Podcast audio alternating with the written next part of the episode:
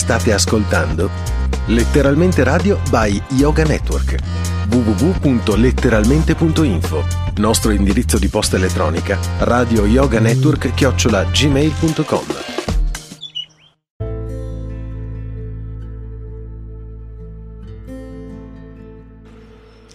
Il pensiero zen di oggi Buddha e Kantaka. Il Buddha Shakyamuni passeggiava un giorno nei cieli lungo le rive del lago del fior di loto. Negli abissi del lago il Buddha vedeva gli inferi. E scorse un uomo chiamato Kantaka, morto da alcuni giorni, che si dibatteva e soffriva tra i tormenti infernali. Shakyamuni era animato da una compassione profonda, amava soccorrere le anime dannate che avessero compiuto anche solo una buona azione durante la loro esistenza. Kantaka era stato un ladro e aveva condotto una vita dissoluta. In una circostanza, tuttavia, aveva agito generosamente. Un giorno aveva visto sulla sua strada un grosso ragno e, nonostante la voglia di schiacciarlo, l'aveva lasciato in vita, proseguendo il cammino. Shakyamuni lesse in quell'azione generosa uno spirito buono e fu preso dal desiderio di aiutarlo. Fece dunque discendere nelle profondità del lago un lungo filo di ragno che penetrò negli inferi fino a raggiungere Kantaka. Quando Kantaka vide quel filo come una robusta corda d'argento, si disse che certamente sarebbe stato difficilissimo salire lungo di esso, ma che doveva tentare tanto era ardente il suo desiderio di uscire dall'abisso.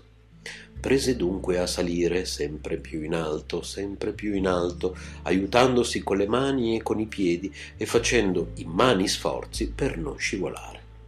L'ascesa era lunga. Giunto a metà del cammino, il ladro guardò verso gli inferi ormai lontanissimi. In alto scorgeva la luce e non aveva altro desiderio che raggiungerla. Salì ancora e poi, volgendosi in basso con un ultimo sguardo, il ladro vide una gran folla che si arrampicava lungo la corda, sin dagli infimi abissi dell'inferno.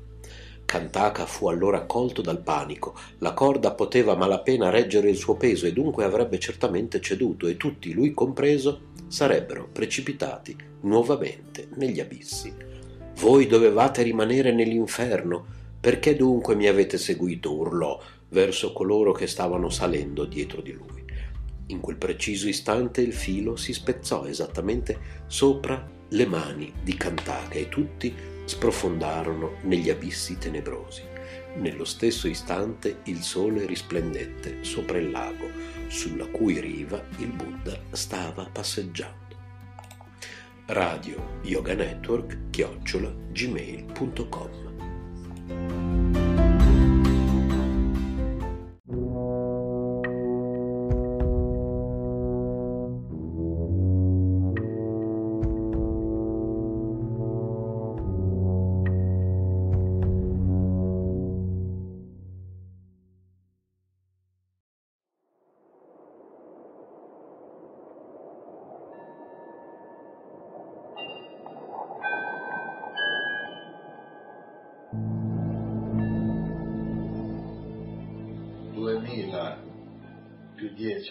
4 2014, facendo un conto così 2014 1969, 3 metri di qualche anno, oggi così racconto un altro pezzo di un viaggio in India, in due punti dell'India, uno si chiama Khajurao e l'altro Konarak. Sono stati in due momenti diversi. Allora, Khajurao, se guardate sul KHA il lungo Khajurao, se guardate su internet è famoso luogo dove c'erano circa 80 templi, adesso sono rimasti una trentina, chiamati tantrici. Perché a Khajurao ci sono 600 km a sud di Delhi?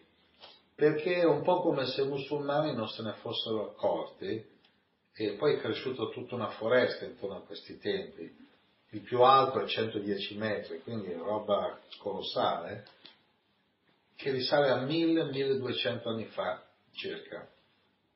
Quello invece di Konarak 800-900 anni, quasi 1000. Quando poi c'è stata l'indipendenza nel 1947, l'India ha raggiunto l'indipendenza dagli inglesi, hanno riscoperto questi tempi, hanno dovuto ripulire da tutti gli alberi, i rami, per cui adesso c'è tutto come un prato all'inglese, alberi normali, ed è un luogo turistico, perché non è più un luogo sacro come era una volta. Allora, come ci sono arrivato?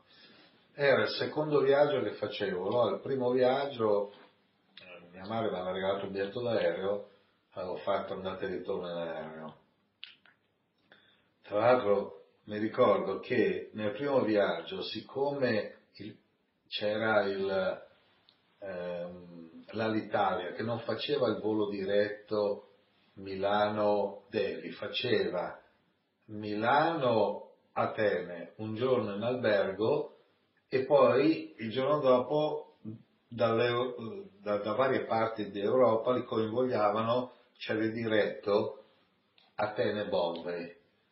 E io ho deciso di non partire a ottobre perché ancora c'era un po' di massoni. Io ho detto prendetemi un volo a metà novembre e preso il volo il 17 novembre, ma io non sapevo che c'era lo scalo ad Atene, me l'hanno detto gli ultimi giorni. Sono arrivato il famoso 17 novembre 1968 e c'erano carri armati, c'erano i carri armati perché c'era stato un colpo di Stato dei colonnelli greci, la giunta militare, e un certo Panagulis aveva tentato, aveva tentato, si chiama attentato, aveva tentato di far saltare un pezzo di strada quando passavano di questi generali colpisti, insomma l'hanno beccato, e l'hanno messo in galera, torturato, eh, processato, il 17 novembre, il giorno che sono andato io, è stato condannato a morte. Poi non l'hanno ucciso, però è stato condannato a morte quel giorno, perché poi qualche anno dopo è crollata la giunta militare, per me erano i carri armati, no? Cioè, io arrivavo da Milano, India, no? Andare in India, questi carri armati. Poi, poi il giorno dopo sono arrivato in India. Il secondo viaggio, non avendo più la disponibilità economica, perché quello è un regalo che mi ha fatto mia madre, Vincenzina, andato via terra, quindi ho fatto in treno Milano, Istanbul, Istanbul, Teheran, poi da Teheran con Pullman a 30 all'ora tutto Iran, Afghanistan, Pakistan, India. Siccome avevo pochi soldi, perché era il periodo che facevo la vita, tra virgolette, dello studente quando ero in Italia, e in India facevo la vita del saggio, giravo, sono arrivato con l'autostop a Caggiorao, eh, con l'autostop, cioè, giravo da solo, quasi nessun bagaglio, c'avevo una borsa di, di, di cotone a tre cose, e arriva con l'autostop, i camion magari ti tiravano, mi, mi tiravano su. Mi ricordo che una notte ero così stanco che c'era in un posto mezzo deserto una famiglia di nepalesi, piccoletti, i nepalesi, con le facce un po' a punta, mi sembravano topi. Dentro di me, che sono dei topini, non sono cartoni animati, perché piccolini. Allora ho detto a sto camionino, ma qui fate rifornimenti, io guarda, io sono stanco perché sai, viaggiare a 30-40 km all'ora, devo fare 600 km a 30-40 km all'ora, dormo qui. Allora loro c'è un ripostiglio, c'era una branda, un letto di corde indiano, ho dormo qui. Potevo dormire tranquillo perché male che va perdevo una borsa con dentro tre teli, giravo con vestiti indiani, a chi li ruba. Poi in realtà io quella borsa lì la usavo come cuscino, perché insomma uno doveva sfilarlo. Io, un altro stile di vita. Mi sono svegliato di notte e mi sentivo osservato. Allora, mentre dormivo, ero in questo stanzino dietro il distributore di benzina dove c'erano tante eh, cassette di Coca-Cola, bottiglie. E vedevo che luccicava perché il distributore era aperto notte e giorno, perché la camionale passano i camion e facevano pieno. No? Poi guardo meglio, passo un camion, erano topi veri, cioè praticamente eh, queste cassette di Coca-Cola e bottiglie vuote, che poi sarebbe passato forse il camion della Coca-Cola, perché Coca-Cola vendeva molto in India allora, e in mezzo c'erano questi topi che guardavano me, io guardavo loro e oh, mi sembravano dei topini nepalesi, invece questi sono topi veri. Insomma, sono arrivato a Kajurao, arrivato a Kajurao il giorno dopo, vedo questi templi veramente bellissimi. E turisti. Praticamente c'è un aeroporto turistico, alberghi grossi, arrivano, gli fanno vedere perché il tempio tantrico ha tutte le rappresentazioni della vita scolpite fuori e tra le varie rappresentazioni della vita c'è anche i rapporti sessuali. Quindi quello che li ha fatti diventare famosi è che ci sono delle statue anche grandi così, certo anche a grandezza naturale, ma in media sono così, con scene definite erotiche, non so, due donne, due uomini, un uomo con tre donne, cioè, ma non c'è solo quello, ci sono anche quelli che cucinano, che si lavano, tutte le scene della vita sono rappresentate nell'esterno. Poi quando entri dentro il tempio tantrico c'è una stanza vuota dove non c'è niente e assomiglia un po' a quello che c'è dentro la grande piramide di Giza, quella, quella grande che c'è in Egitto, che dentro non c'è niente. Perché tutte queste rappresentazioni? Perché uno deve fare tre volte il giro. Se, ancora, se, se vedeva in queste rappresentazioni della vita, della vita quotidiana, qualcosa che lo attraeva, non entrava. Non entrava. Perché non era pronto, no? c'è ancora qualcosa che... Quindi a fare tre giri, guardare, così. E c'erano le, delle uomini, maschi e femmine, maestri, che se uno voleva andava in questi templi tantrici, ti insegnavano o come avere rapporti sessuali in modo molto tranquillo, sereno, armonico, quindi per procreare, o come avere contatto fisico in modo eh, intelligente, terapeutico, per guarire da problemi mentali che poi noi li chiamiamo fisici, ma in realtà ogni ogni problema fisico è un effetto, noi dobbiamo risalire le cause. E questa era come era l'India prima che arrivassero musulmani, quindi l'India di 6, 7, 8, 900, 1000, 1100 anni fa, quando hanno costruito questi templi, era una cultura tantrica, oggi noi diciamo olistica, dove la fisicità era positiva, le donne facevano il bagno nude, non coprivano il seno, cioè il sari era, era un, una tela colorato bello appoggiato sulla spalla, ma quello che oggi si il reggiseno, non esisteva, è stato portato da, dai musulmani.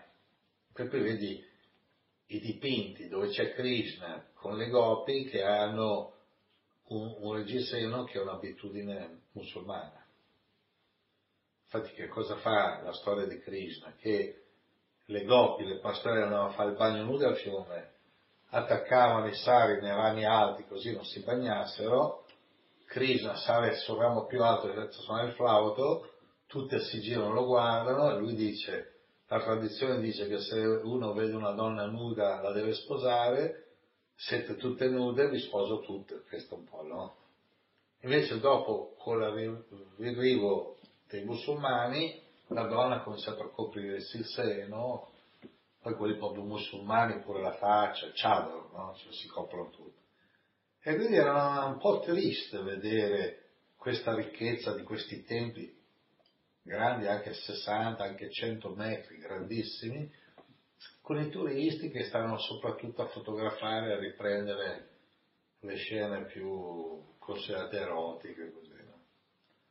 A un certo punto però gli alberghi che erano lì costavano soldi perché era un tipo di turismo 4-5 stelle, viaggi organizzati.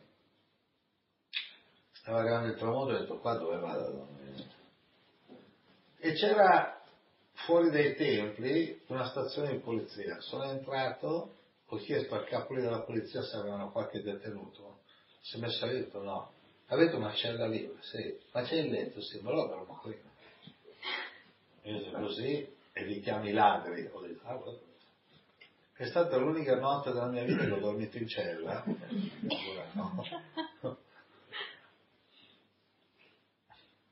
Non ho sognato la libertà come fanno molti detenuti, perché non è un detenuto, no? Però eh, vedevo proprio come anche la spiegazione che danno le guide turistiche è tutta sbagliata. Poi anni dopo sono andato nell'Orissa dove c'è a Konarak, cioè Puri sulla spiaggia, un po' più là Konarak, c'è il Tempio del Sole che ha sette cavalli che rappresentano i sette chakra, 22 ruote, il carro del Sole. E la storia era che uno dei parenti di Krishna 5.000 anni fa aveva preso la lebbra e Krishna ha chiesto al Dio del Sole come guarire e gli ha detto vai in quel punto lì, prendi il sole tutti i giorni e guarisci. Allora in onore di, del Deva, Deva vuol dire essere di luce, cioè è chiaro che noi dire che il sole è abitato diciamo ma se uno va nell'acqua affoga, se uno va nell'aria cade, se uno va via nel fuoco si brucia. Evidentemente se uno ha un corpo energetico non si brucia. Ho letto un articolo che non hanno ancora capito se il sole brucia o è energia fredda. Cioè, calda ma in realtà fredda. Fusione fredda, non si sa ancora. Perché sembra una battuta stupida, ma se fosse una palla di fuoco si dovrebbe vedere il fumo anche, perché dove c'è, dove c'è il fuoco c'è il fumo, no? Cioè noi siamo il terzo pianeta, perché c'è il Sole, Mercurio, Venere, Terra, poi Marte. E ancora il Sole, poi ho letto un altro articolo ultimamente che dice forse tutto quello che sappiamo sul Sole è tutto sbagliato. Secondo l'antica filosofia indiana tutto è abitato, tutte le dimensioni e anche il Sole. Quindi il Deva, Deva vuol dire essere di luce, disse fai il tempio lì e sono stato anche a Konarak.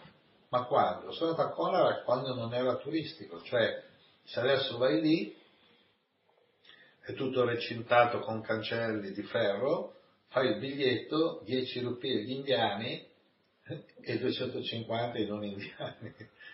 Cioè i non indiani sarebbero i turisti, 250. Quindi è, è solo archeologia, nel nome dell'archeologia hanno circondato questi antichi templi e sono per turisti. Prezzi diversi. Invece quando sono andato io non c'era l'archeologia, no? Non esisteva il Ministero dell'Archeologia, per cui potevi anche dormire lì. Non, non... Ricordo a Konarak c'era uno che chiamavano Monkey Baba. Questo Baba, Baba è, è l'energia maschile, Baba, Mama quella femminile. Voi molti di questi maestri sono chiamati Baba.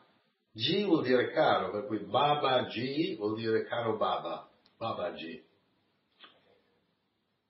E questo chiamavano Monkey Baba, quando ancora lo spazio era libero, e andava là tutti i pomeriggi, faceva, cucinava due vassoi belli grossi, e si metteva lì. Poi avevamo due scimmie dalla foresta, perché lì a cena sera mangiavano e, e andavano via. Cioè, io ero lì un giorno, ma tanti anni fa, eh, decenni di anni fa, decenni, c'era sto Monkey Baba, che lo conoscevano tutti, preparato, preparato da soli. Le scimmie sono sono sedute, proprio sedute, e gli indiani mangiano tutti con le mani, quindi anche le scimmie, no? Secondo me io pensavo, queste scimmie chi sono? Proprio come vibrazione, una delle scimmie si è girata, ma ha guardato tipo, ma che te la cioè, mi mancava che con la mano faceva, ma tu, chi ti... no? Ha mangiato, ha spazzolato, ha salutato il Baba. C'è un altro tempio che ancora esiste vicino a Mamalapuram, a 15 km, camminare chiamato Eagle's Temple, Tempio delle Aquile, perché per anni un bramino che viveva lì cucinava, vegetariano, eh, anche per le scimmie ovviamente, metteva lì, erano queste due aquile a mezzogiorno esatto, mangiavano, mi ha fatto anche dei video, per anni, e poi andavano via. qualcuno diceva che queste acque abitavano sull'Himalaya, ma non penso che dall'Himalaya facevano 2000-3000 km andare e tornare per mangiare. Magari abitavano in qualche foresta, però ti fa capire come in India, per molte persone, che uno abbia un corpo umano o animale, c'è sempre uno spirito con un corpo, non è l'animale all'anima, sono anime con corpi diversi. E questi sono i templi tantrici più belli da vedere perché non sono stati rovinati, distrutti, però pratica quasi zero. Un indiano mi disse che ci sono delle scuole tantriche ma non vogliono gli occidentali perché gli occidentali subito andrebbero a dire in giro, ah sono stato a scuola tantrica. Scuola tantrica vuol dire che ti fanno capire che il tantra della mano sinistra è quello che attraverso, cioè sono dei passaggi, dei livelli in cui tu parti dal semplice contatto fisico, proprio contatto mano nella mano, maschile e femminile, a una fisicità, c'è il fatto delle sette noti chiamato, forse per ogni chakra, no? Di dormire un maschio e una femmina sette noti vicino senza avere rapporto sessuale. Allora, c'è il primo livello, mano nella mano, no, ma senza dire buonanotte, buonanotte, no? Cioè.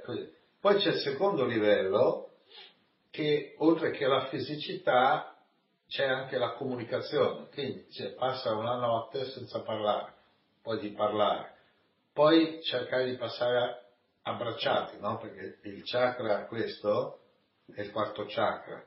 Insomma, c'è tutta una, una sequenza karmica che è diversissima dalla sessualità occidentale. Molta gente in Occidente dice la prima notte abbiamo parlato, la seconda sesso, cioè prima parlano, chissà perché ah, abbiamo parlato tutta la notte. No? Non c'è una metodologia. Lì la metodologia della mano sinistra è per la procreazione, a parte di usarsi vegetariani, consiglio, però se uno non lo fosse, deve essere almeno per tre settimane vegetariano e aspettare ad avere rapporti sessuali solo con l'idea di invitare un'anima speciale a venire. No? Qui c'è un paradosso, no? che eh, mettiamo che io e lei siamo una coppia, no? Cosa facciamo? Usciamo stasera? Allora lei si trucca, e si trucca. Io mi, mi, rivesto, non so, mi metto una camicia bella e usciamo, usciamo. No? Poi cosa succede quando torniamo a casa? Se siamo una coppia? Che lei si leva il trucco, magari mette una maglietta pure con un buco, chi ci vede, no? E anche lui non è che magari si dice adesso mi faccio la barba, poi andiamo a dormire quindi nell'intimità ognuno offre all'altro il peggio. Il Tantra dice alla donna di mettersi i gioielli, truccarsi prima di avere rapporti sessuali.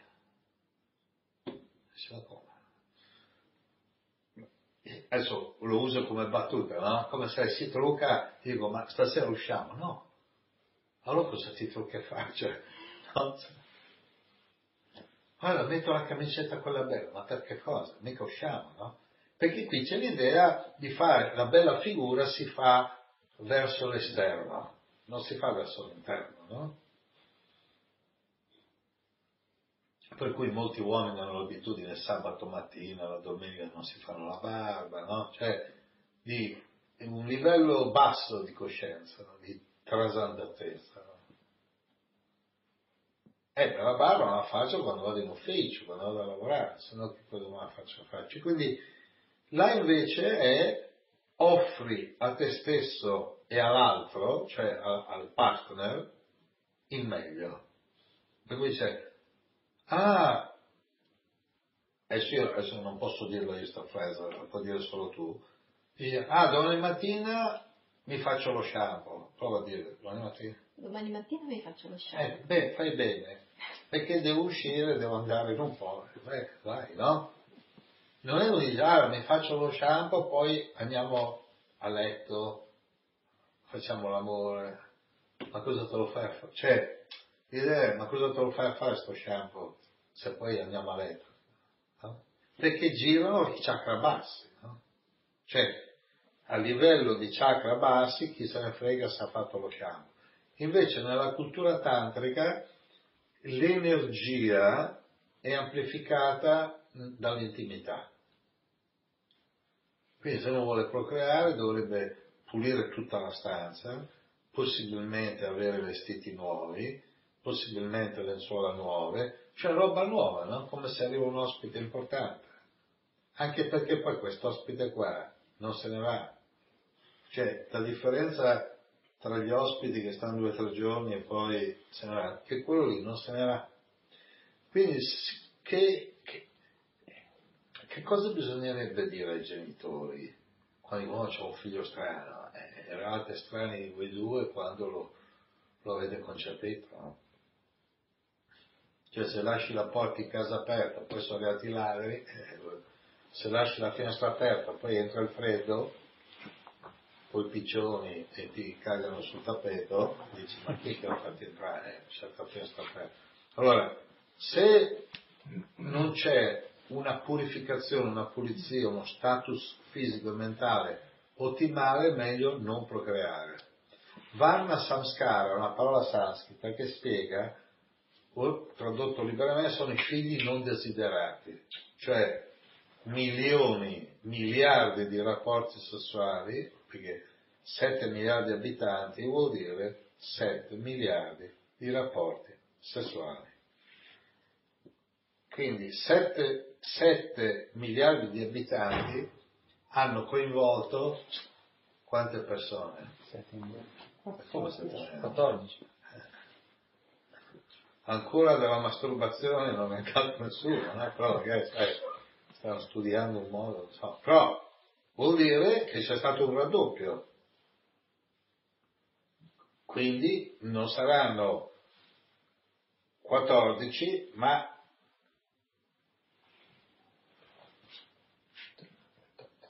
devi dividere, no? 3,5.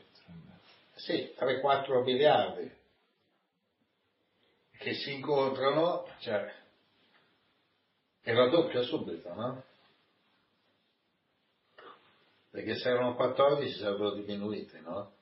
Però, se, però l'effetto moltiplicatore, in poche parole, se lei procreiamo diventiamo tre. subito, no? Ma quello lì chi l'ha voluto? Il punto è che siccome io e lei partiamo dal fatto che vogliamo solo avere rapporti sessuali, ecco il Varna Samskara. Il maschio e la femmina non partono dall'idea che vogliono un figlio. Quindi la maggior parte dei figli, senza poi che i genitori ci si sono affezionati, cocco di mamma, cocco di papà, ma l'imprinting è, ma questo come, come avviene questo? Da dove viene? Chi l'ha voluto? Quindi la maggior parte dei rapporti sessuali, i 7 miliardi di rapporti sessuali che ci sono stati, che hanno fatto nascere questi 7 miliardi viventi, che vanno dai 100, 100, 100 qualcosa fino a un anno, tutta sta gente qua, noi, la maggior parte non sono stati desiderati. Io, per curiosità mia, chiesi ai miei genitori No, sei nato ma non avevamo previsto che tu nascessi. Però avevano rapporti sessuali. Quindi il Tantra dice i figli migliori sono quelli desiderati, con un'atmosfera tipo ospitalità.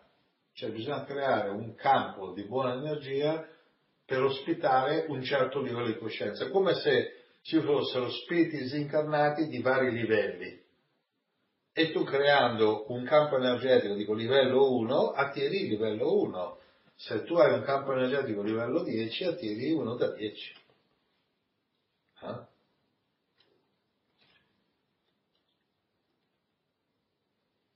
Se ho un rapporto sessuale con lei e mentre sto per avere un orgasmo dico sei una gran troia, sei una puttana, così, perché mi eccita, Poi se mio figlio andrà a puttane, ma da chi, da chi, no?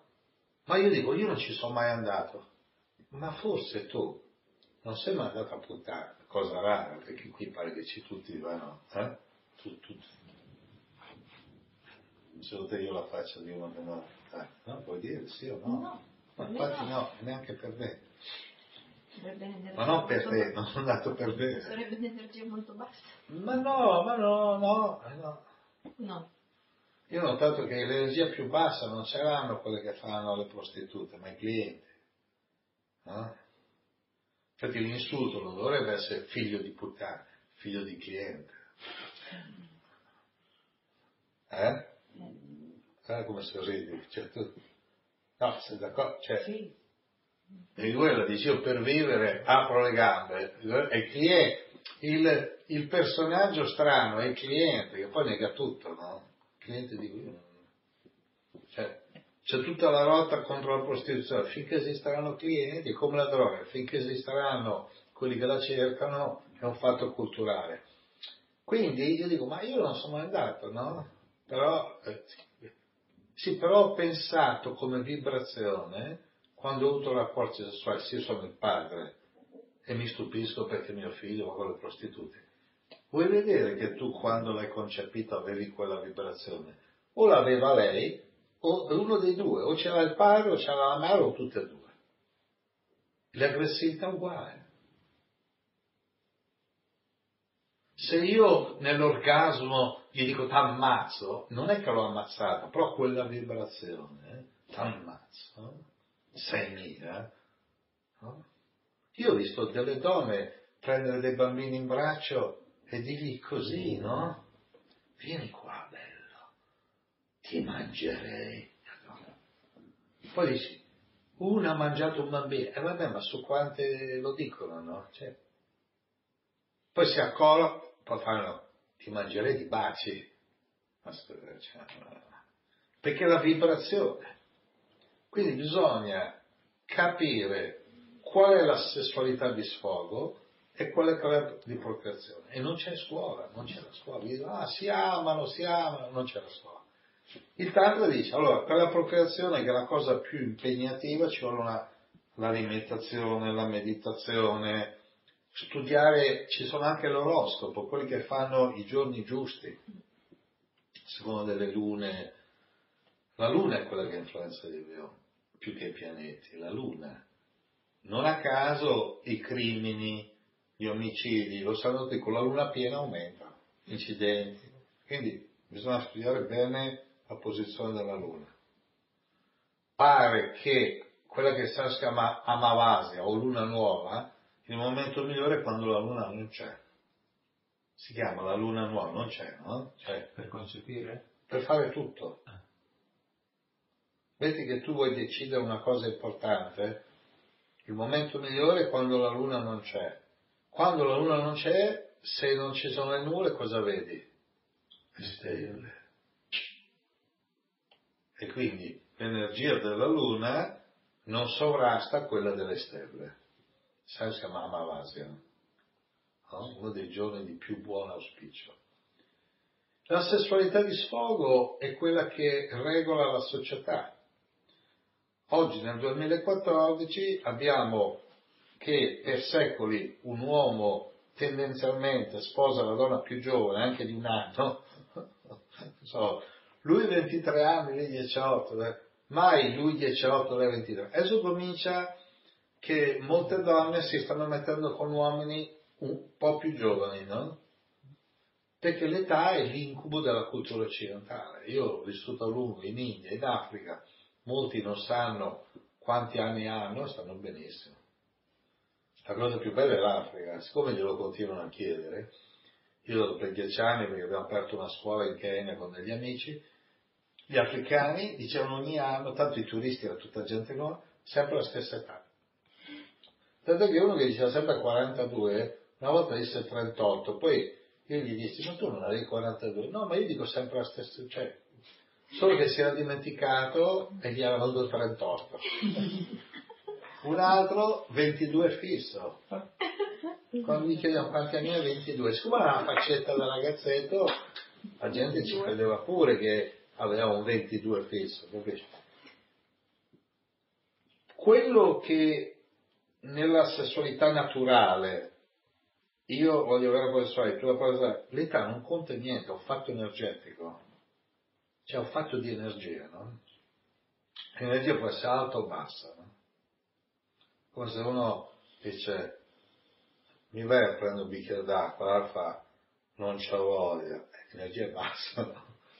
Senti, vai a vedere se no, la fa. Cioè, è stata chiamata deficit di attenzione, pigrizia, no? indolere. L'energia è bassa, non c'è energia, no? Allora, se trovi una che ha 60 anni, che ha più energia di una di 30, cosa c'entra che ha 60 anni? Quindi, oggi si chiama età biologica. Cioè, l'età anagrafica è quella biologica. Quando vai a misurare l'età biologica hai delle sorprese perché magari io adesso nel 2014 ho 68 anni, allora trovo quello che ha 68 anni, che ha un'energia biologica di 90, e quello che ha 68 ha un'energia biologica di 40. Poi va da quello di 40 che ce l'ha o di 30 o di 60 o di 40, cioè spesso l'età biologica non corrisponde a quella anagrafica. Quindi sta con una giovane, sta con uno più giovane, bisogna vedere a livello energetico. A che cosa porta questa che possiamo chiamare sessualità di sfogo? A stare più calmi, tutto lì, a stare più calmi. Una società che tende a reprimere questo va, usa come sfogo l'alcol, le droghe, l'adrenalina, lo sport, guardare attività sportive che creano adrenalina, pur di non favorire una sessualità di sfogo, naturale, chiamiamola. Poi c'è un livello tantrico, e questi tempi si vedono tutte queste rappresentazioni. Il tempio di Konark, pensate che 2000 scultori ci hanno lavorato 10 anni. Uno andava la mattina, doveva scalpellare due che in tre, cioè, poi andava a letto la sera, prende rilasso, la mattina ancora là che scalpellavano. Dieci anni di scalpellamento, ma sono delle opere d'arte.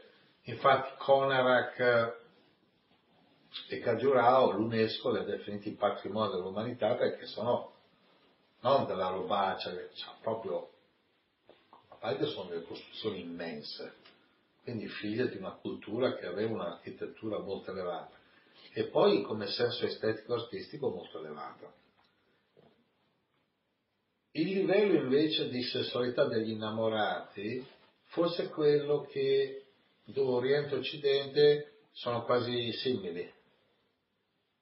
Cioè, quando c'è la famosa alchimia tra maschio e femmina, una coperta sembra che vale chissà quanto, una mela diventa d'oro, un tramonto indimenticabile, una passeggiata interminabile, cioè cose comuni, normali, c'è questa chimica eh, ghiandolare, perché è tutta una questione di biochimica, che rende tutto meraviglioso. no? Infatti gli altri dicono, ma cosa c'hanno quei due che stanno a guardare fissi le onde del mare?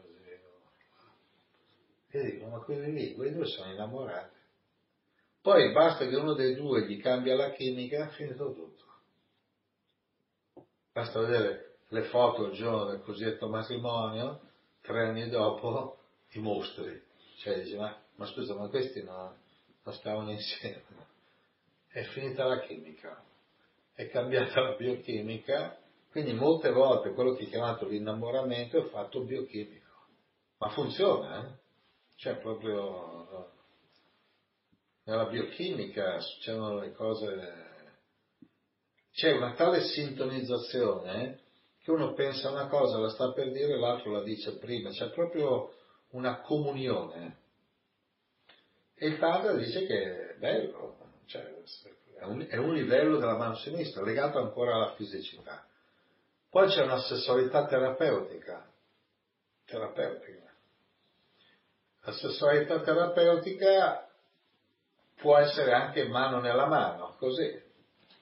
nel momento in cui la mano del maschio ci possiamo scrivere un più, qua un meno, e facciamo il collegamento, è come quando ci sono le, le, le macchine con la batteria scarica, no? metti i morsetti, uno dei due, no? il, il, motore partito. No? Quindi la sessualità terapeutica usa la stessa logica delle batterie. C'è il maschile e il femminile. Siamo adesso, io e lei, io e la Cristina, siamo in autoricarica. Ma cosa dobbiamo dire? Ma possiamo anche non dire niente. Anzi, se vogliamo fare gli spiritosi, possiamo dire, ci vogliamo fare un'autoricarica. No, come quello che usa da 5 euro, facciamo da 1000, facciamo da 1000. Vedi, adesso è tutta contenta che fa l'autoricarica, no? Fatti un'autoricarica da 1000 euro. No? Quando c'è l'autoricarica, molti rovinano tutti parlando. Perché invece di dire in questo momento sto bene, dicono io con te sto sempre bene. Ma perché devi dire sempre bene? Perché se io dico io in questo momento sto bene con te, sembra poco. E eh, vabbè, ma meglio poco che niente. No? Quindi il linguaggio altera la, la vera vibrazione, quindi non è terapeutica.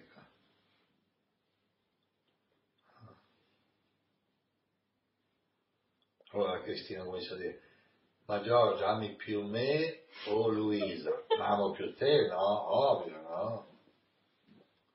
Però una parte del corpo, eh, ma che palle, sempre stato. Quindi c'è subito l'inquinamento energetico della trasmissione energetica, perché qui, tra queste due mani, c'è un passaggio energetico a costo zero.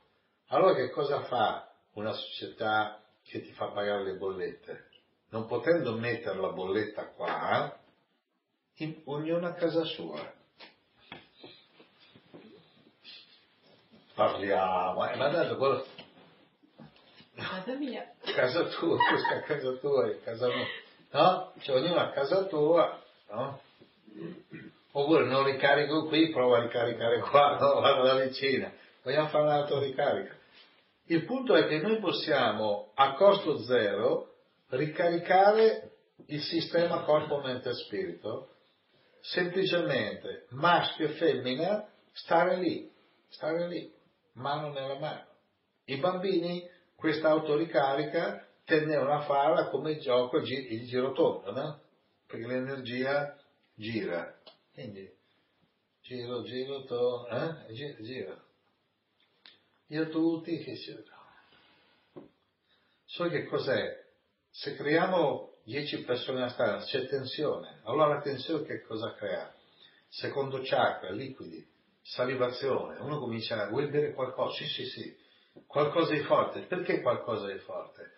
Perché troppa saliva in bocca, dammi un whisky. Il whisky ammazza subito la saliva. Oppure, dammi un cioccolatino. C'è una vibrazione, cioccolatino. dammi un altro. Quindi, tre cioccolatini, un bicchiere di whisky.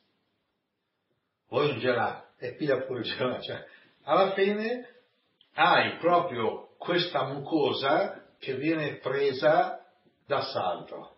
Perché? Perché tutta la liquidità del corpo chiede semplicemente questo.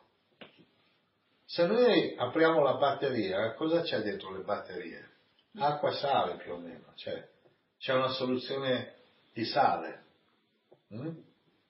Tant'è che hanno trovato a Baghdad queste giare che erano messe in modo che creavano una soluzione salina con dei, dei fili di rame, insomma, producevano elettricità, quindi pare che nell'antico Egitto già avevano delle giare che producevano luce, luce. E quindi non erano distribuite a tutti, la usavano solo i ricchi. No? Quindi potevano avere una stanza di notte illuminata non dalle candele che fanno fumo, no? ma da lampade, delle lampade strane, e pare che Mosè, che era cresciuto alla corte del faraone, conosceva l'elettricità. Per cui l'arca della Santa Alleanza, facevano questi due angeli, no?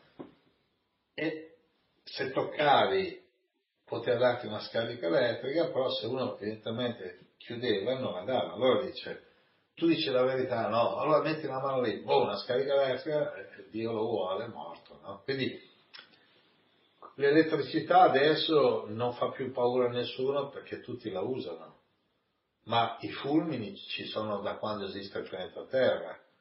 C'è un'altra energia che è l'energia vitale. Quindi quando un maschio e una femmina in modo pacifico hanno un contatto fisico dove non c'è da fare nessun accordo, nessun contratto, ma essere, ecco che allora questa cultura è stata chiamata selvaggi, primitivi. Quando Cristoforo Colombo nel 1492 arrivò in queste isole dei Caraibi, che non era in America, prima nelle isole, no? le prime che sono isole, e tutti vivevano nudi, un po' perché il clima era favorevole, vivevano tutti nudi. E sono andati incontro ad abbracciare, finché erano gli uomini che abbracciavano, e poi sono state le donne nude che abbracciavano, hanno detto, beh, qui si sta bene, no? Però che cosa hanno detto i moralisti? Questi sono animali, non sono esseri umani, sembrano umani come le scimmie, ma sono animali. L'ultimo territorio che è stato conquistato dall'uomo bianco, le isole della Polinesia, siccome sono piccolissime, sparpagliate, nessuno andava a fare spedizione lì, solo un certo in inglese James Cook, in italiano Giacomo Cuoco, James Cook. Arrivò lì e scoprì che vivevano tutti nudi, il clima lo permetteva, la sessualità non era un problema, vivevano tutti di, di frutta, no? c'era molta vegetazione, ma come sono stati definiti? Primitivi, popoli selvaggi, popoli primitivi. Quindi noi, cresciuti nella cultura monoteistica che è verticale, verticale vuol dire che io per prendere lei per mano devo avere un'approvazione dall'altro, la cultura chiamata invece primitiva e orizzontale, ti piace darmi la mano? Chiedo io a te. Sì. Anche a me. Quindi io sono d'accordo. Tu sei d'accordo? È orizzontale. Invece nella cultura monoteistica è verticale. Quindi io chiedo a lei come moglie, come compagna, ha un altro verticale, suo padre, suo fratello maggiore, quindi ci sono tanti vertici, tante verticalità che si incontrano. E sopra sopra c'è un Dio maschile, Dio Padre, Padre eterno. E invece tutte le altre culture non europee erano tutte orizzontali. Io sono d'accordo, tu sei d'accordo, io e te siamo d'accordo. Quindi non c'era il bollo verticale, Dio ci ha unito, Dio ha deciso, tu hai deciso, io ho deciso, noi decidiamo. Questo ha prodotto nella sessualità una sessualità verticale dove il maschio, il maschio è più importante della femmina. Addirittura i missionari andavano in giro nei paesi primitivi a spiegare che se in un rapporto sessuale, qualunque sia la funzione, procreazione sessuale, rapporto sessuale, la donna deve stare sotto, l'uomo sopra. E questi popoli chiamavano questa la posizione del missionario, non perché i missionari avevano rapporti sessuali, ma perché era quella raccomandata dai missionari. Quindi se il maschio sta sotto e la donna sopra, era chiamata la posizione del diavolo. Cioè addirittura i missionari sono andati a spiegare alle persone che vivevano da milioni di anni lì, come bisogna avere la protezione? Cioè, il maschio sopra basta, tutti. Poi, orgasmo femminile, ma quale orgasmo femminile? Cioè, lì proprio non... Invece la sessualità terapeutica, secondo il Tantra, è il maschio e la femmina hanno dei corpi vibrazionali che vanno dalle sensazioni alle percezioni. Io l'unica cosa che posso dire a tutte le femmine, a tutte le donne, stai attenta, stai attenta, state attente.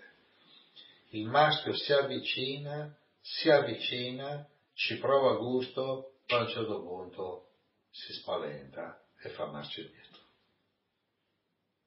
Allora, molte mi dicono, ma non so come mai, un periodo che è un po' freddino, poi, ma no, non è che è freddo, si è spaventato. Ma di che cosa? La prima cosa che scopre è che il corpo femminile è magnetico. Eh? Tu immagini che io sia un pezzo di ferro parlante no? che tu sia una calamita parlante, che dialogo c'è tra noi? Non c'è dialogo, c'è troppo. No, no, immagina che tu puoi parlare. Ah, ok. Quindi immagina di essere una calamita parlante. Ok. Ci vuole facciamo fare lei calamita parlante. Allora tu immagina di essere una calamita che parla. Io sono un pezzo di ferro che parla. Che dialogo c'è? Io devo dire, guarda, devo stare attento perché se mi avvicino vengo risucchiato dalla tua energia, dalla tua attrazione, dal tuo potere di attrazione. E non posso farci niente. eh. Ecco, i meteoriti cosa sono? Dei sassi che girano, se entrano mh, troppo vicino a un pianeta, a un corpo celeste, c'è niente da fare. No, no, no, no, no, no, no. Boom. Due forze ancora non so. Ci sono delle forze che tutti ne parlano, la forza elettrica, cos'è? La forza magnetica, cos'è? La forza gravitazionale, cos'è? Perché se io, perché se io ho un braccio qui, lo lascio andare e cade? Perché cade? Perché non sale? Infatti la cosa che veramente crea dei problemi agli astronauti è che quando vai in orbita, quelle che subito non servono, che sono un peso, sono le gambe. Perché le braccia servono. Cioè praticamente l'astronauta perfetto sarebbe una scimmia, che ha quattro braccia, no? Perché potrebbe fare due al computer e ci... Noi subito, appena vai in orbita, che la forza gravitazionale cambia, da qui in giù è inutile. Cioè, le gambe sono inutili. Io, io sono sicuro, come, come questo che faceva il corridore automobilistico, no? Zanardi, ha perso le gambe, poi si è messo a fare le Paralimpic, le, cioè, con le carrozzerie, cioè uno che, lui sarebbe un astronauta perfetto, perché è intelligente, sveglio, da qui in su è perfetto, si muoverebbe, cioè si muoverebbe perfettamente in un ambiente non gravitazionale, perché le gambe non servono.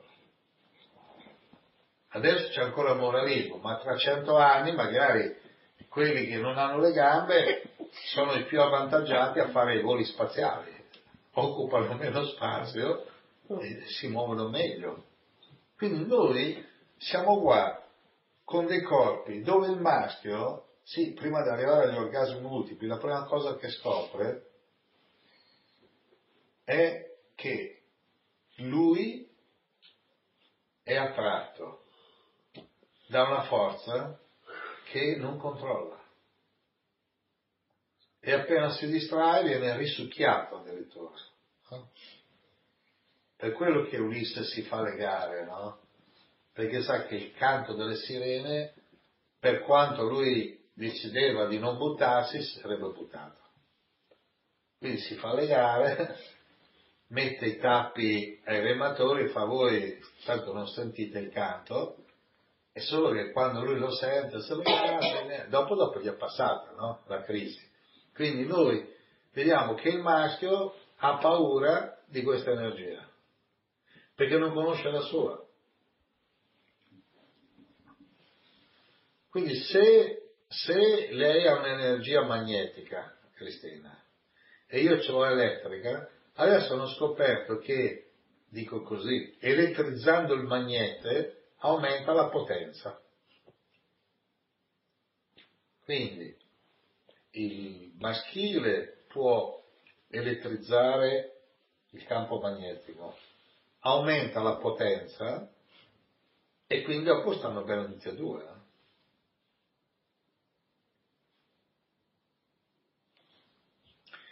È come se ci fosse un fuoco, è come se ci fosse un fiammifero acceso e un pezzo di legno in una stanza che parlano.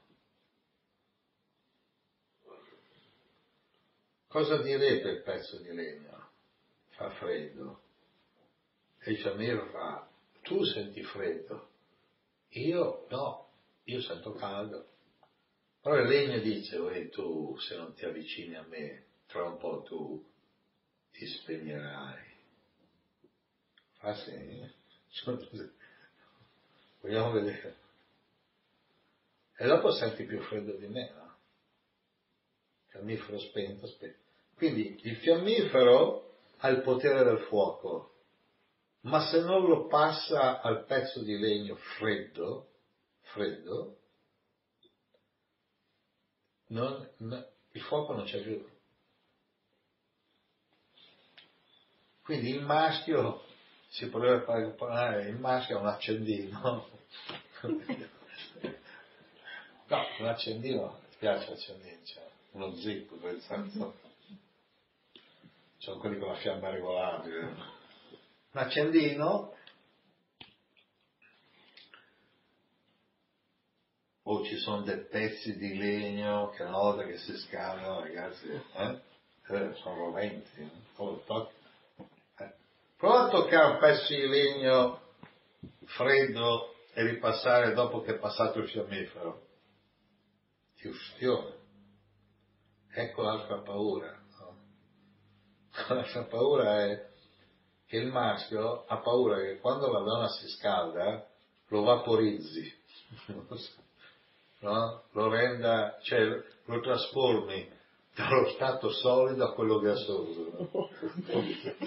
Poi il Tantra prevede la mano destra, cioè mantieni in te il maschile e il femminile in stato di continuo equilibrio e armonia, sei autosufficiente. A quel punto lì il passaggio è l'esperienza nel mondo materiale è stata piacevole, me ne vado, dove vai? Ecco, vediamo allora. Il primo livello del Tantra è trova un modo per mantenerti alta in modo onesto. No? Secondo livello Dharma, mantieni sempre alta la coscienza. Su cosa? Io sono uno spirito eterno, io sono coscienza eterna, io sono consapevole. Mantieniti sempre in quella vibrazione. Io sono coscienza eterna e consapevole. Poi kama, devi provare piacere in questa esperienza. No? Poi quando sei arrivata dalla mano sinistra, che hai sperimentato la fisicità, non solo come fatto fisico, ma anche come fatto energetico, perché l'energia e la materia sono la stessa cosa che si presenta in modi diversi, come l'acqua. Io una volta ho provato a dire a una persona guarda l'acqua, ha detto ma non piove, sì ma non lo vedi? Quella nuvola, sì. Quella è acqua, com'è acqua? Molti pensano che la nuvola è acqua quando piove, ma anche quando non piove è acqua, solo che acqua ha uno stato non liquido. Quindi noi passiamo di stati e passiamo alla liberazione, moksha, quindi è artha, mantenimento economico, dharma, mantenimento spirituale, Kama, il piacere di vivere, moksha, la liberazione. Ma allora uno dove va? Dentro il tempio tantrico. Dentro cosa c'è? Uh, pareti lisce, non c'è niente. Ci sei tu. Campo energetico finalmente libero da ogni fisicità. Fuori è tutta fisicità. Quindi c'è quelli che cucinano, quelli che vanno a cavallo, quelli che puliscono e quelli che hanno rapporti sessuali. Allora il tempio tantrico è diventato erotico, pornografico, a seconda di chi lo vedeva. I musulmani hanno distrutto a picconate più di 3-4 mila templi, Kajurao, Konarak sono sopravvissuti. Io ero molto amico di Gajapati Maharaj, il re di Puri, cioè non c'è più la monarchia, però siccome a Puri c'è un festival ogni anno, il Ratha Yatra, e il re con una scopa d'oro davanti al carro di Giacomo pulisce tutto gioiellato, per cui vive in un palazzo davanti al tempio. E io sono diventato molto amico suo, e una sera mi invitò a cena, mi mandava sempre la macchina con l'autista a prendermi, per andare al palazzo, dove sono davanti sei, due leoni di pietra, le guardie, così, perché c'era un professore tedesco. Questo professore tedesco aveva studiato il sanscrito 5-6 anni, aveva letto la Bhagavad Gita e cercava dei brammini che gli spiegassero eh, i Veda, i mantra. Allora lui ha chiamato me perché ero a Puri. Io sono per quasi 35 anni di seguito, insomma, Puri, conosco bene la città di Puri nell'Orissa. Allora eravamo a cena e eh, Gajapati Maharaj diceva al tedesco, chiedi a lui, no? in inglese. A un certo punto il tedesco ha fatto qualche professore tedesco, sai, capelli bianchi, occhialini, cioè, proprio classico professore tedesco. Gli fa una domanda, ma perché io dovrei fare delle domande a un italiano? E lui ha detto perché lui, prima di tutto non è italiano, ma ne sa più di tutti gli indiani. Anzi, per stare moderato ha detto ne sa più del 99%. Ma cioè. Allora dico, bene, allora domani andiamo a Konarak, cioè Puricon su 10 km. Andiamo là, con l'autista, no? Col posto tedesco, io che ho già fatto i Maranca. Allora le guide sono delle guide che man mano che vengono i turisti si offrono di farti da guida. Allora vedono il re di Puri, no? Arrivano lì con le mani giunte, la guida più anziana si offre di farci da, da cicerone, così, no? Per quello che ci spiega. Poi iniziamo, questo è un tempio colossale, eh? si poteva trovare su internet, Tempio del Sole Konarak, sono delle belle immagini. C'è le prime statue, la guida fa Legend said, la leggenda dice. Ci spostiamo di tre metri, la leggenda di... A un certo punto io dico, scusa, no, a sto grimo, gentile, perché sai, bisogna essere molto... Io domani un po', ma questo tempio è reale o è una leggenda? Allora, io di cui ho fatto cenno in Oria, è andata a fare una passeggiata. E allora spiegò al tedesco, ma quale legend? History, cioè quale la leggenda dice? La storia. Migliaia di persone, dieci anni di lavoro, notte e giorno, quasi per fare sta roba qua, la leggenda. C'era in India una cultura che adesso non c'è più. Si chiama la cultura tantrica, la cultura olistica, che non separa corpo, mente e spirito, che spiega che noi siamo venuti qui su questo pianeta, venuti, siamo su questo pianeta per fare un'esperienza fisica. Chi non capisce il potere di questa esperienza vive in un modo deviato, mangia male, o troppo o troppo poco, o sbagliato, dorme male, o troppo o troppo poco in modo sbagliato, vive male, parla male, fa tutto male. La cosa che fa peggio è i rapporti sessuali, soprattutto nella procreazione. Qui il tedesco Ja, sehr gut. Poi un po' di tedesco lo so, c'è dovuto dire due o tre parole tedesco, tedesco. Già, vedevo un italiano che parlava sanscrito e gli spiegava la filosofia. Hast du verstanden? Gli ho detto, hai capito? Sei bloccato perché gli ho detto tedesco. Hast du verstanden? Bitte? Ho detto, prego? Era stupito perché il tedesco vedeva un italiano il tedesco vedeva un italiano in India, vedeva gli indiani, vedeva l'italiano, vedeva il tedesco. Io non vedevo né l'italiano, né il tedesco, né gli indiani. spiriti eterni incarnati. Ma hanno scelto? Eh, all'origine sì. Quando siamo entrati nel ciclo chiamato samsara, ripetuto di nascita, vita e morti, abbiamo deciso di fare l'esperienza. Poi siccome questo ciclo va avanti da milioni, miliardi di anni, nel divenire tutti si sono persi. Come si sono persi? Con l'identificazione. Invece di capire io sono spirito eterno consapevole, si sono identificati col corpo. E hanno identificato marito e moglie, perché per uno che guarda adesso il video, io e te potremmo essere marito e moglie, ma che vuol dire? Se ci presentiamo così, madre e figlio, fratello e sorella, chi siamo? L'identificazione. Se ognuno si identificasse per quello che è, io sono uno spirito eterno incarnato in un corpo umano su pianeta Terra. Quindi non chiedi a una tu chi sei, ma lo sai benissimo. Ogni persona che vedi è uno spirito eterno incarnato sul pianeta Terra. Quindi e lui dice ti presento mia zia, lo so, quella che tu credi che sia tua zia non è tua zia, non è mia zia. È tua zia nello stesso modo in cui oggi è il 2014, ma oggi è l'eternità. Oggi è sia eternità che 2014.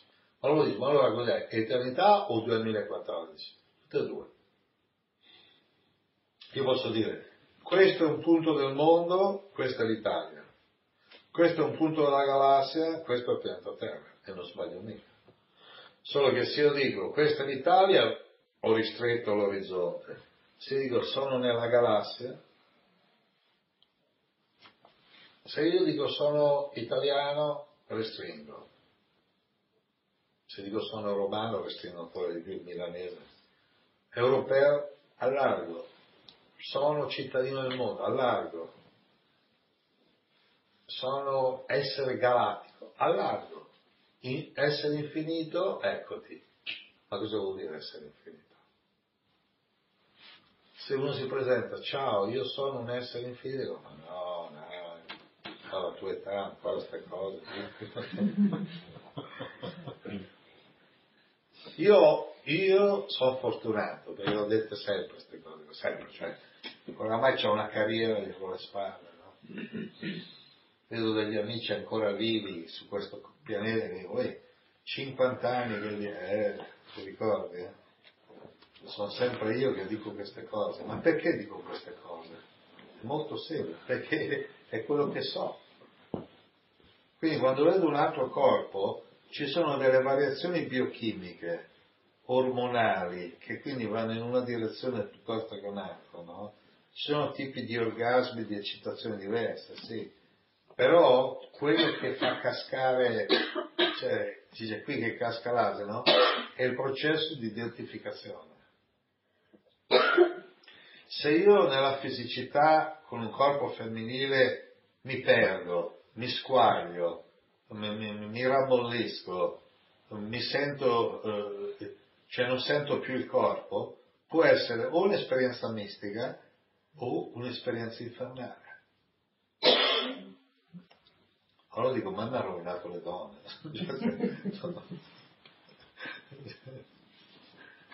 Una volta ho visto piccolo film, no? Poi Alberto oh, mi ha rovinato la guerra e le donne, cioè, cioè battute da scemi, eppure, cioè, ha rovinato le donne. Perché? Perché ogni volta non capisci l'esperienza mistica. Poi vai a vedere l'esperienza di alcuni mistici che non hanno avuto rapporti sessuali, usano quasi lo stesso linguaggio. No? Il corpo non lo sentivo più, fluttuavo nel cosmo, la luce, la beatitudine, i canti angelici, le voci, il corpo. Com'è? È che l'amplificazione energetica dell'intimità alza il livello di coscienza, perché se uno ha paura ha più paura. Se uno è curioso è più curioso.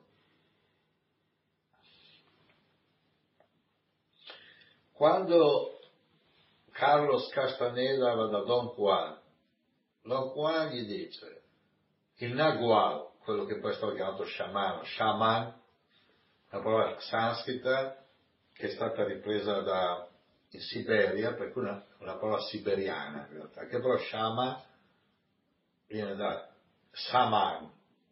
Infatti eh, Hermanes scrive in Siddhartha che Siddhartha deve passare il Samana. S, come S si può pronunciare Siva o Shiva. Quindi Samana, Shaman. Shaman. Lì loro li chiamano Nagual. Nagual. Cosa gli dice?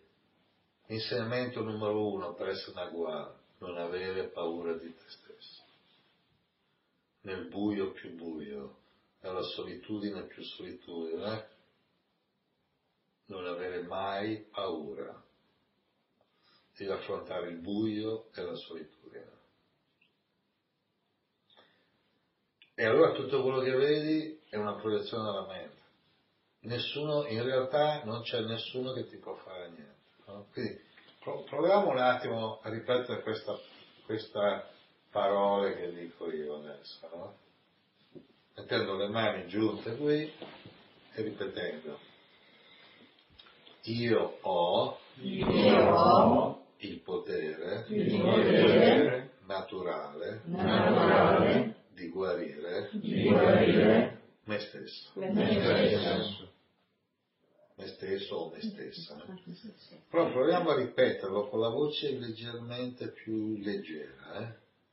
Io ho il potere naturale di guarire me stesso.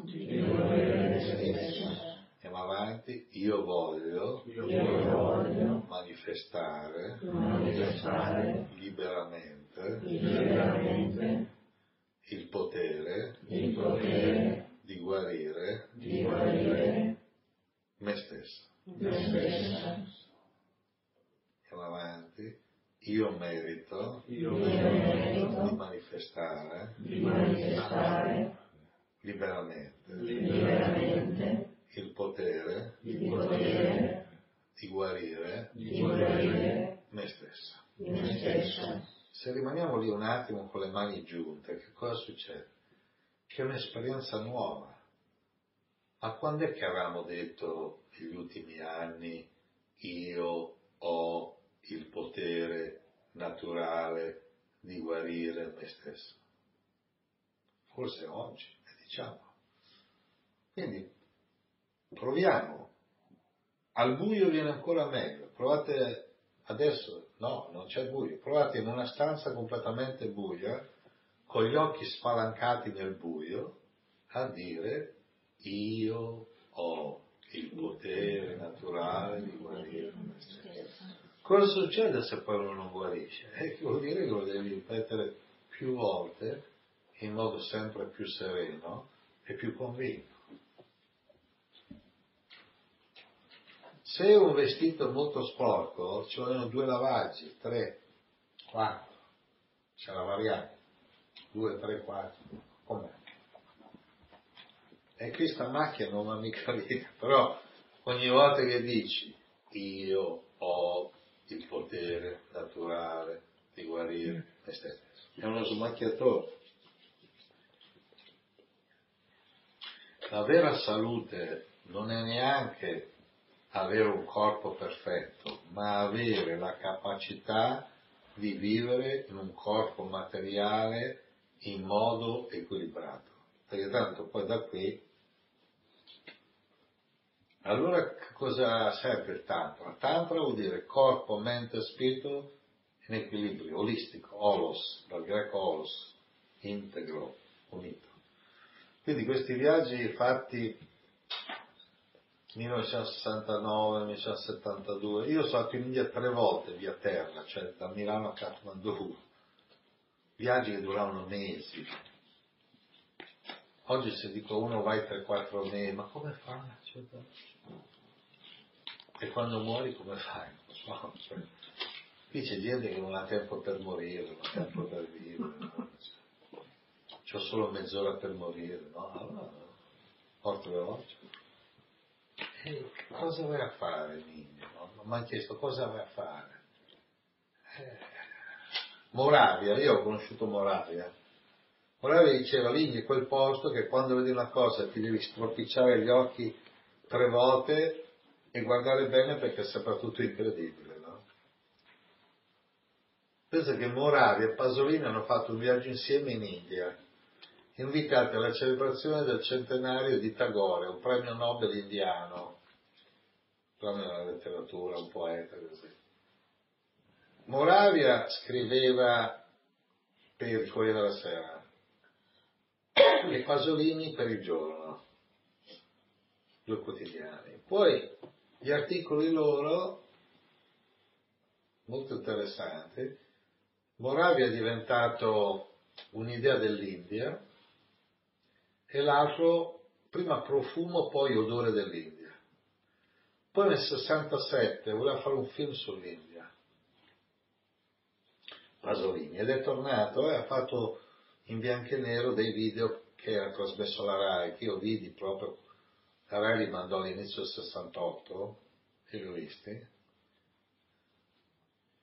E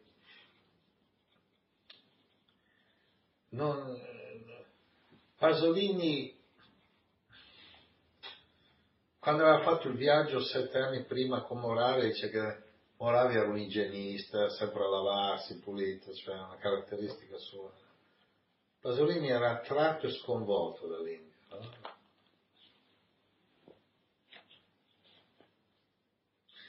Ha creato una frase tipo l'occidentale ha tanto, va in India e non dà niente. Gli indiani non hanno niente e danno tanto, no? Perché non riusciva a capire, no? Poi vedeva questi corpi morti bruciare con la gente che non piange, no? Era stupito. Io Pasolini non l'ho visto, perché Moravia l'ho incontrato, Moravia. Ho chiesto un consiglio, Moravia, tu sei uno scrittore, sei stato in India, dico anch'io, India, chiedo un consiglio. Voglio fare lo scrittore, cosa devo fare? Lui mi ricordo sei giorni fa, lo scrittore, scrivi tutti i giorni, ecco, io ogni giorno scrivo qualcosa, chiaro, no? Uno dice, voglio rimanere in vita, mangia tutti i giorni, quell'altro ti dice, vita sedentaria, cammina tutti i giorni, cioè, scrivi tutti i giorni. Non mai tu scrivi bene, eh? Tu scrivi, scrivi, Alberto stati in India, no? E, questo ti devi stropicciare gli occhi tre volte. E poi dicevano, qua più giri l'India, più ti sembra di averla capita, ti sfuggi perché non c'è l'India. E che passato, presente e futuro sono andati avanti per conto loro. Per cui se vai a Kajurao e ti rilassi, vedi questi tempi e visualizzi, è come mille anni fa, magari non ci sono più i praticanti, però l'atmosfera è quella. Sei lì, ti siedi silenzioso, perché ci sono ancora delle energie lasciate da questi, da questi praticanti.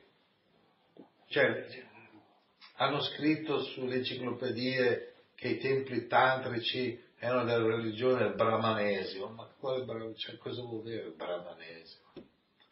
tutta la filosofia indiana, quella che chiamiamo filosofia spiritualità, è Sanatana Dharma. Sanatana vuol dire eterno, Dharma conoscenza spirituale. L'eterna conoscenza spirituale si può scrivere in un foglietto. Tu sei uno spirito eterno, punto. Ti sei incarnato, punto. Sei nel ciclo delle incarnazioni ripetute, punto. Ti sei perso? Forse, eh?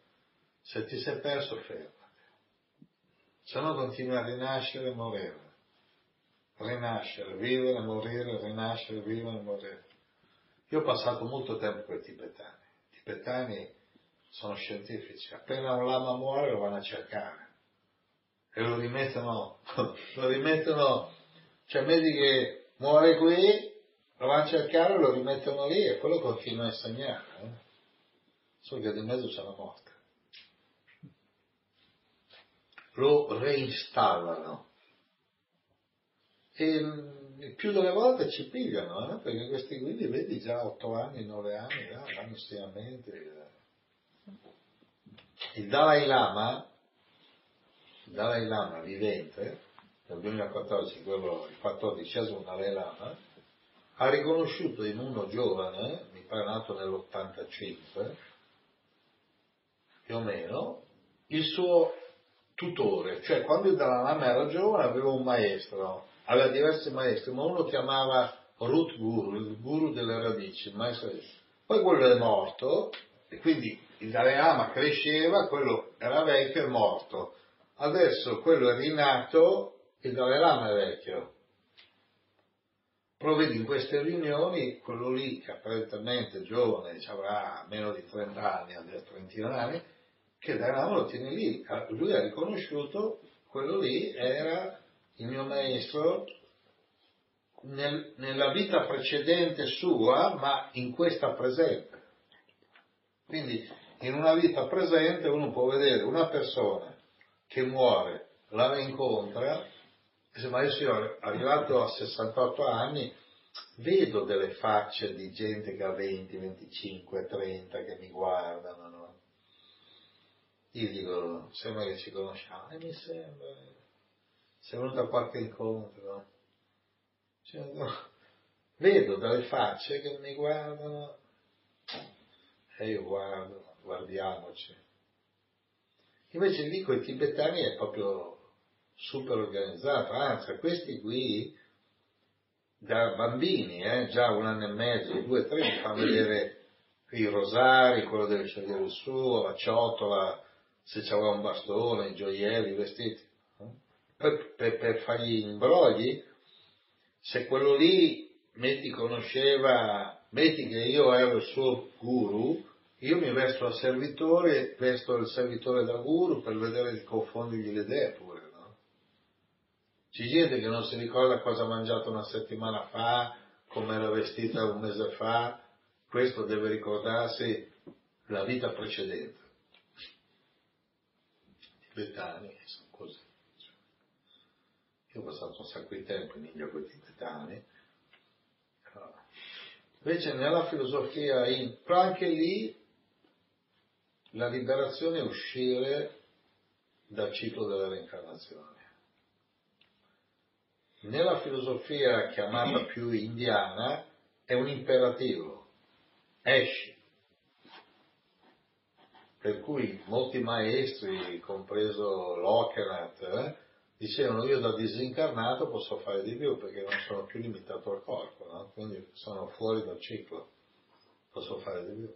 Allora questi templi tantrici di cui parlavo, Kajurako, erano centri di guarigione, centri terapeutici, dove la fisicità era vista con il contatto fisico, no?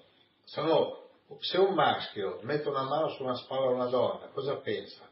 Ma questo cosa vuole? Che intenzioni ha? Chi è? Cos'è? No? Cioè, perché tutta la fisicità è legata a legami affettivi, contratti matrimoniali, relazioni di coppia, sessualità e quindi è una strettoia. Non c'è una fisicità terapeutica ma non c'è in India, eh? non è che sono adesso va là, c'è tanto. Sono i turisti che fanno le foto alle statue, gli indiani che dicono la leggenda dice che... Però se vi capita a Kajurao Konarak andarci con l'occhio giusto, per capire bene che cosa? Che questo corpo è semplicemente molto più complesso di qualunque immaginazione umana abbiamo. No? Qua c'è tutto, qui c'è la possibilità di trasmettere, ricevere, registrare, fermarsi, deprogrammare e riprogrammare. C'è tutto. Cioè, mentre oggi, 2014, ha fatto i computer, i touch screen, e stop, fai così, giri le pagine così. No? La mente è un'energia che non si consuma, però registra. quello che tu trattieni nella registrazione poi diventa un programma, no? E quello che dice, ah è morto mio figlio, qui non è morto nessuno. Ma come mio figlio, visto io? E non era tuo figlio, ma chi era? Era uno che è passato di lì, cioè, c'è morta mia madre, ma tua madre non è morta. Come no? È viva, ma dove? È, nella, è viva allo stato non visibile. Anche Gesù gli ha detto, voi vivete qua giù, io vengo da lassù. Allora quelli hanno detto, cosa dice questo? Ha detto, il mio regno non è di questo mondo. Non ha detto il mio regno comprende anche questo mondo. Allora Giuda ha pensato, Gesù è lassù. Lo dico. Non ha detto, se, se lui fosse stato il Dio di tutto l'universo, diceva, il mio regno comprende anche questo mondo. Allora perché dice il mio regno non è di questo mondo? Perché era un visitatore. Ma in realtà chi, chi, chi, è che non è visitatore? Solo che se uno si fa cento incarnazioni è diverso da uno che alla, se ne fa una qua, eh, qua dico in Italia, parliamo dell'Italia. Se uno rinasce dieci vite di seguito dalla stessa regione, è chiaro che la, la sente. La sento, io sono sono romagnolo, io me lo sento, io sono lombardo, è chiaro, quante incarnazioni ti sei fatto? Invece uno che è la prima, non, no, non fa straniero in terra straniera, non ci si sente, no? Glielo dicono, no? Tu, tu ti dimentichi che sei italiano, vero, italiano. Oh. Quindi tutto avviene per abitudine, ma le abitudini è come la polvere sullo specchio. Se non le levi non ti vedi, vedi tutto offuscato. No? Quindi l'antica filosofia indiana dice il motivo per cui non vedi tutte le dimensioni è che tra te e tutte le dimensioni c'è un velo chiamato Maya. Traduzione Maya, ciò che non è. Ciò che non è ti impedisce di vedere ciò che è. Quindi, giri tre volte intorno al tempio tantrico, c'è qualcosa che ti attrae, rimani fuori. C'erano dei prati, vuoi avere rapporti sessuali sui prati, dici, fai. Fino a quando? Fino a quando non ti sei, non calmato nel senso di sfogo, non hai trasceso, perché dopo dentro c'è una stanza vuota dove non c'è più fisicità. È come una stanza non sensoriale, quindi vai oltre la sensazione. Se noi passiamo un'ora al giorno immobili, ma senza dormire, così immobili,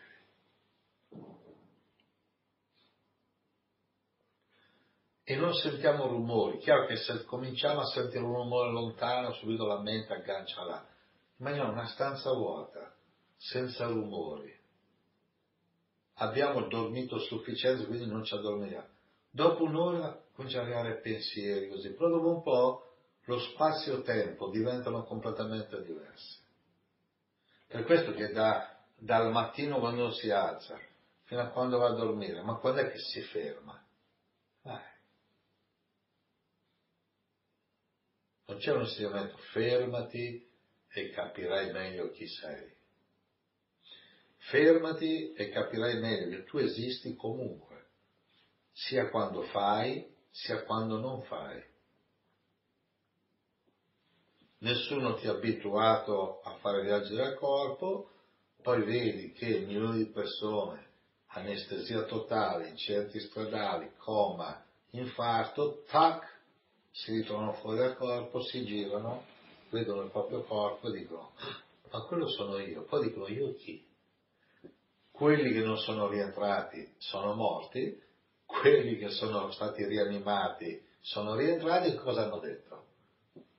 Ero fuori dal corpo, nel soffitto, di là, nell'altra stanza, dove All'inizio pensavano qui sono pazzi, poi quando milioni di persone, ormai milioni, pare che hanno fatto questa esperienza chiamata vicino alla morte, near death experience, in italiano chiamata pre-morte, ma è vicino, che assomiglia alla morte, sono tornati cosa hanno visto? Hanno visto che come tanto nella stanza vuota dove non c'è nessun ornamento e dovevi stare in totale immobilità e silenzio, come nella stanza del re della piramide di Giza, scopri che tu esisti al di là del corpo, con il corpo, senza il corpo. Solo che qui hai a che fare con la biochimica. Siccome le emozioni producono reazioni biochimiche e siccome la biochimica produce emozioni, e oramai sono così. Cioè, se stacchi una l'altra non vola. Se l'emozione cerca di liberarsi dalla biochimica, la biochimica dice eh, no. Ah, allora sta così. Ma di molta gente prega così. Una volta, se preghi così, dove vai? Comincia già a allentare. In India pregano così. Ah, perché no? Cioè, stacca. Se no, voglio liberarmi dalla passione, eh, no, ciccio, bello. Oppure, voglio la passione, ma io mi voglio liberare, cioè, c'è un litigio, no?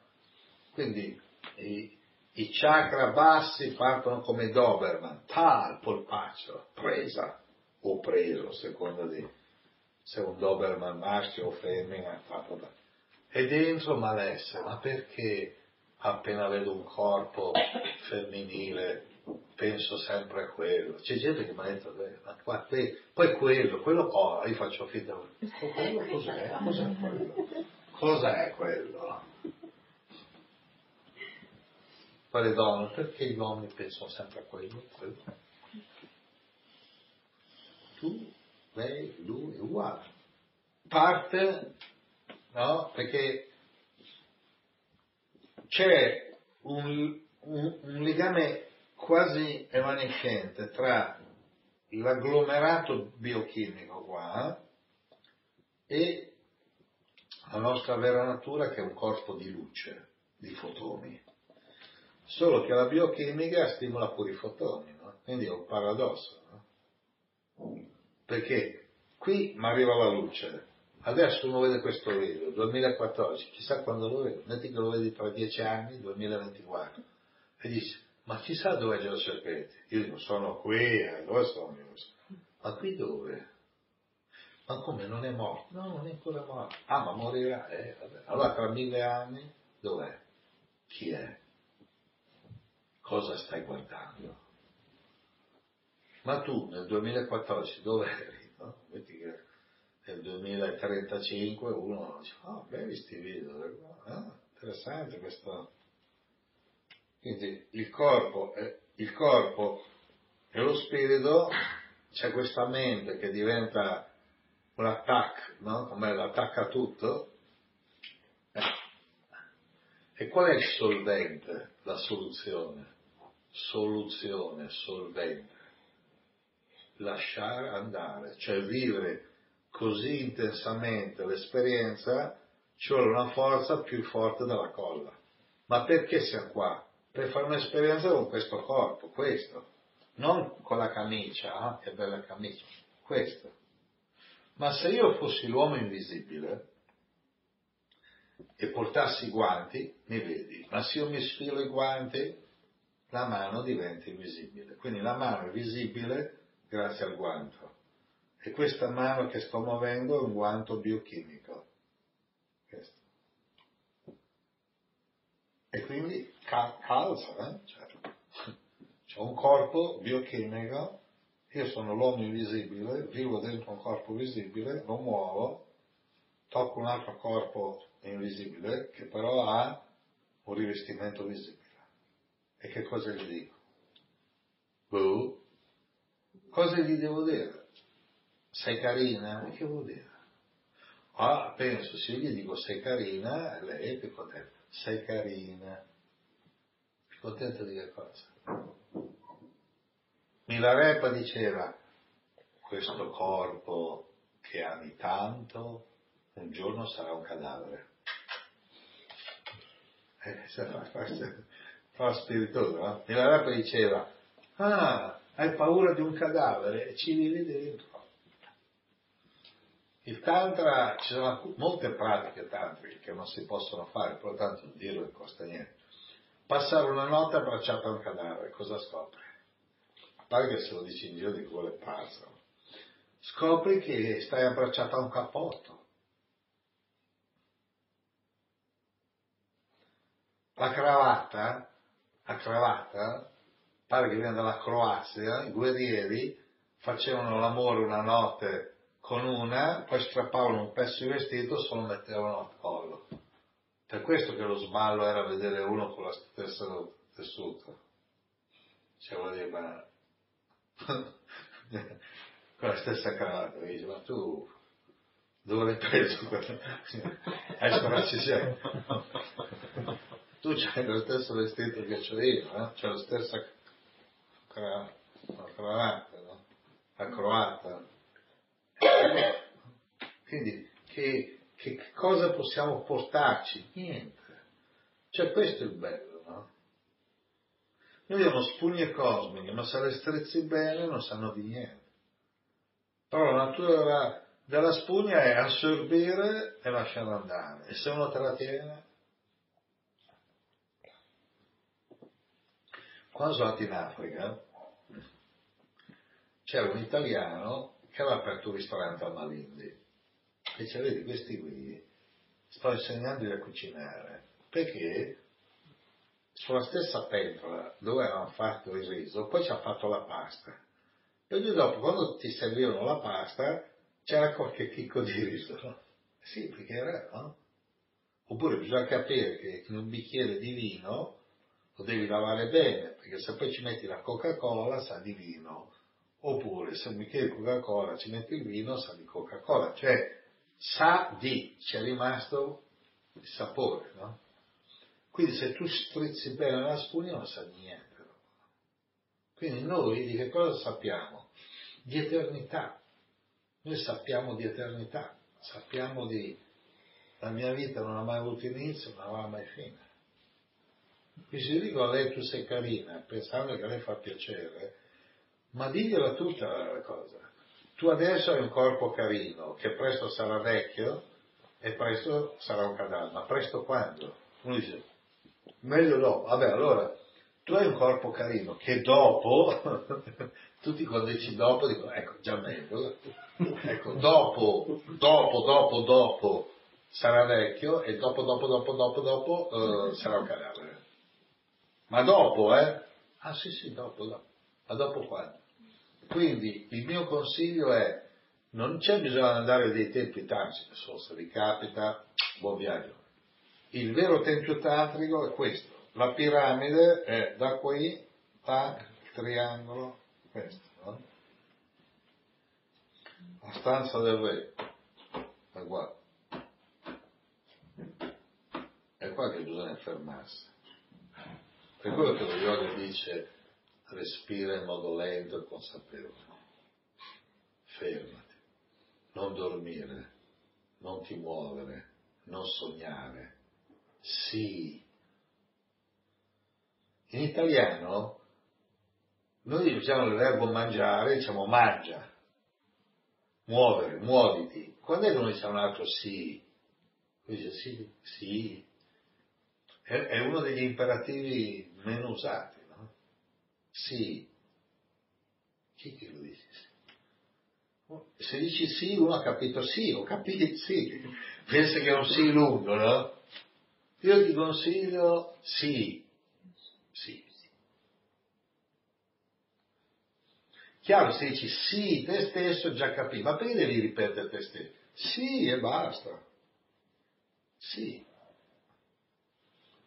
Sì, imperativo del verbo è. Quindi io saluto tutti con la mantra sì.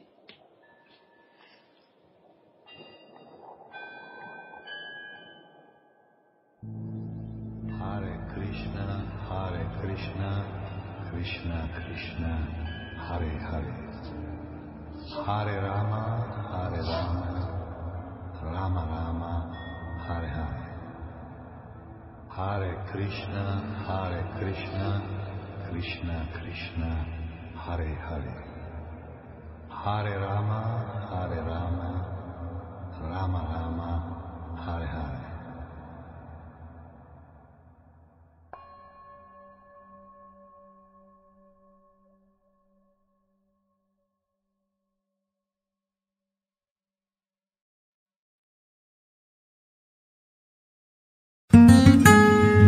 Letteralmente Radio by Yoga Network www.letteralmente.info Scrivici Radio Yoga Network chiocciolagmail.com Buon ascolto!